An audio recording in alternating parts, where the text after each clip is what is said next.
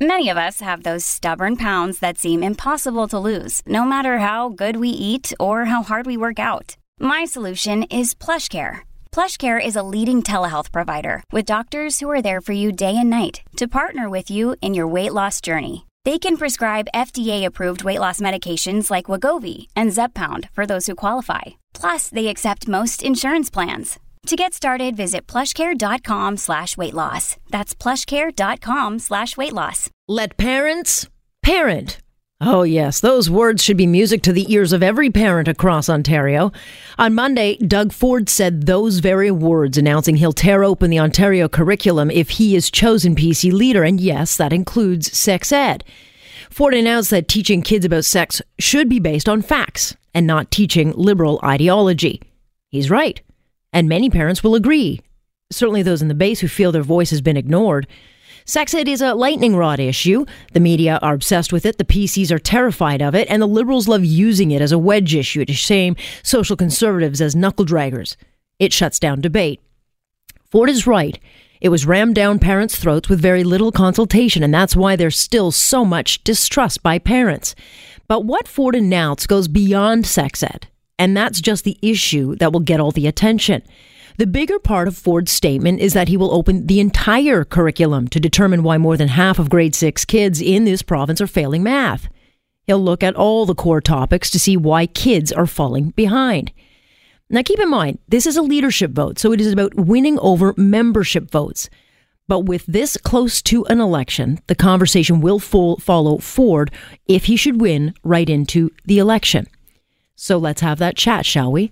This sets Ford apart from any other candidate because it is a direct shot at one of the biggest public sector unions, which controls a huge part of the vote of Ontario. Ford has just put them on notice. With them, their free ride is over. Their power will be reined in. Their ideological tentacles will no longer have so much control in what our kids learn. Tentacles that go far deeper than you may realize. The ETFO, the biggest elementary teachers federation, just announced a new school wide curriculum from toddlers to grade 8 that is solely devoted to ideology instead of academics. The literature being given to your kids is titled Social Justice Begins with Me. This literature exposes your kids to things like race, classism, truth and reconciliation, and gender issues. And on first blush, it sounds harmless. No parent is against teaching kids respect and harm from discrimination, but that's not what is being taught. Just look at some of the reading materials on race. For example, your kids will be served up a nice course on white privilege and how white kids need to check their privilege. So, my child who is white is to feel shame for the skin he was born in? No, sorry. My white kid nor yours should be taught that their white skin is bad.